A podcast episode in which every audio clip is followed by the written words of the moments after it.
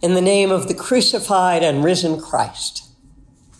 Here's something Jesus never said It's all good.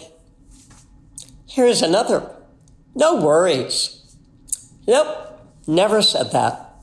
He was pretty darn good at speaking in ways people could understand. And he used stories filled with images and experiences from everyday life. But those phrases, or whatever the first century equivalent was, those he never uttered. Why? Because God so loved the world that God couldn't bear to let the way of the world stand unchallenged or unchanged. It was not all good, not by a long shot. Now, today is often known as Good Shepherd Sunday, and we read the 23rd Psalm, which begins with the familiar words The Lord is my shepherd, I shall not want. Many churches contain a stained glass window portraying Jesus as the Good Shepherd, with a lamb slung around his shoulders, a lamb being carried to safety. But the lamb needs to be carried to safety, and the psalm talks about walking through the valley of the shadow of death. Because the world of sheep, and we are the sheep in those images, is not safe. Sometimes we get to know that, not just intellectually, but viscerally. To be in New York City and the surrounding suburbs now is to know that death through COVID 19 is near to hand. Nearly 35 members of the congregation have been ill or are still recovering, though thankfully recovering, and one has died from COVID's complications. But in New York City itself, nearly 14,000 people have died, and more than 172,000 people have been confirmed to have contracted COVID 19.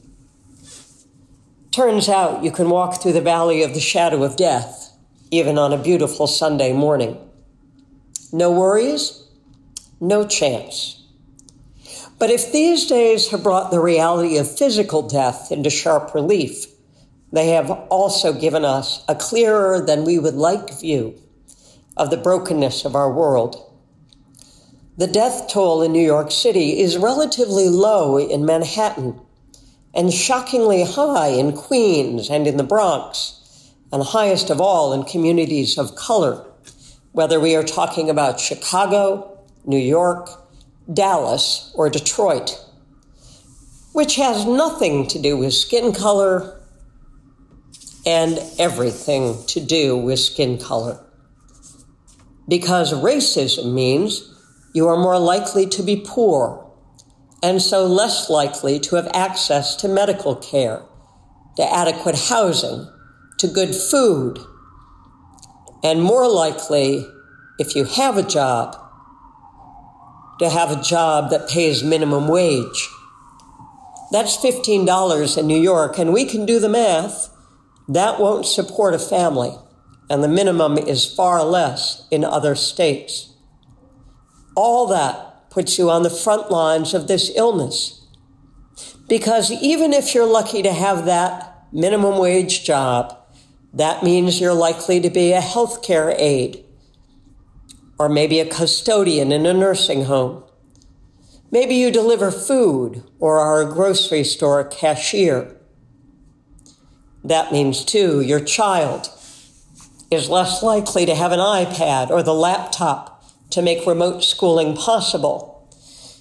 And if you are a lucky parent who has an essential but underpaid job, that also means that no one's home to help with that schoolwork. No worries, no chance. But despite everything I have just said, I am here to proclaim good news, truly.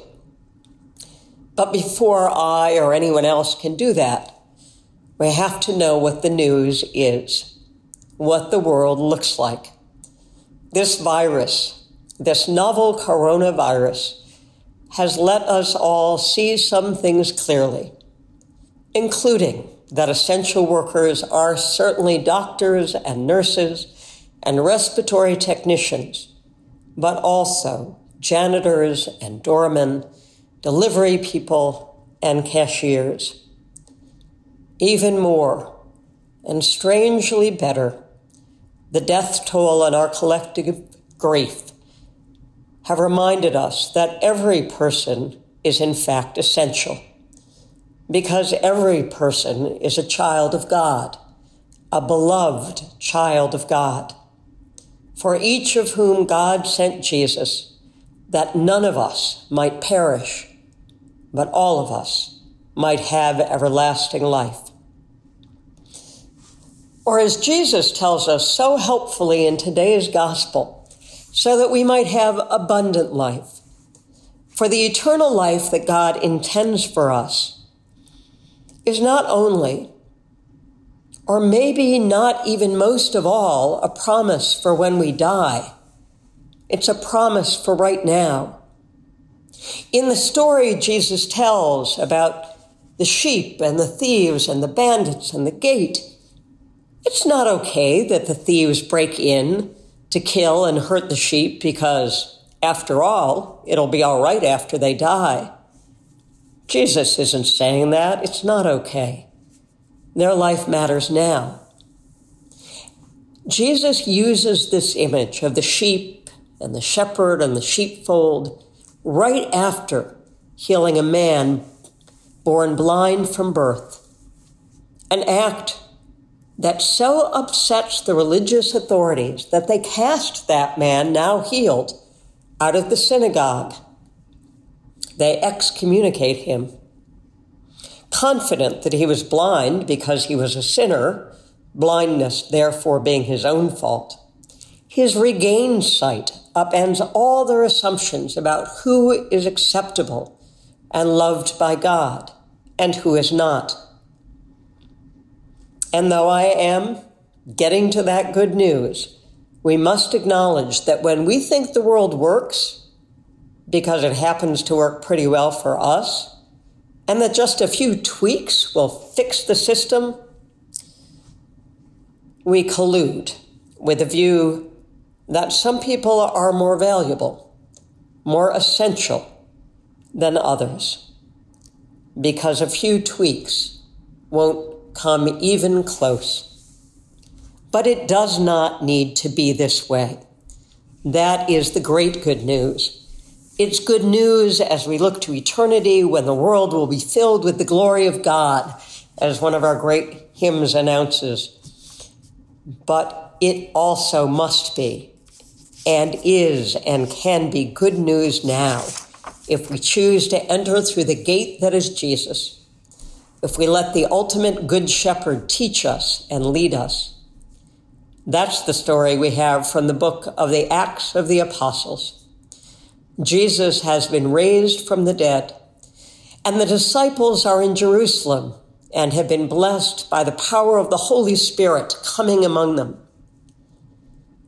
These are the very same disciples who no one except Jesus ever considered essential for anything.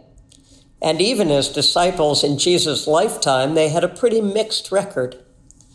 But now, just weeks after Jesus death and resurrection, they are changing the world, changing the rules, and making the abundant life manifest, not with promises for eternity, but for now, with a community built around Jesus' love for every person. What does that look like? Time studying the scriptures, hanging out together as one community gathered by Christ, breaking bread together as those disciples had shared bread and wine with Jesus at the Last Supper and praying. Sounds like church, doesn't it? Doesn't it? Except just before these verses, we learn that 3,000 people had been baptized and joined those first disciples gathered in Jerusalem. This was no close knit band of 12 or 50 or a few hundred who had gotten to know each other over the years, this was more than 3,000 people brought together by hearing that Jesus loved them. Each of them and everyone immediately welcomed as part of the fellowship gathered in Jerusalem. What happened? They were changed, and the world was changed. No one lacked for anything, and if someone was in need, others sold what they had to make sure everyone had enough. What did that produce? Glad and generous hearts when they gathered together and when they gathered at home. Because of what this newborn Christian world looked like. More and more joined in. Today, we have our annual meeting and election right after the service, and there is so much to celebrate about our life together. But I believe these days, these days in the midst of a pandemic, and this day, can actually call us to a deeper fellowship and a larger life. If we can find the courage and repentance that will let us open our eyes to see every person as essential to God and to us, then we can move from being an inclusive congregation to an expansive one, to a community as committed to justice as we are to compassion. If we can do this, then this will be a day when we follow the Good Shepherd and claim truly abundant life. May it be so.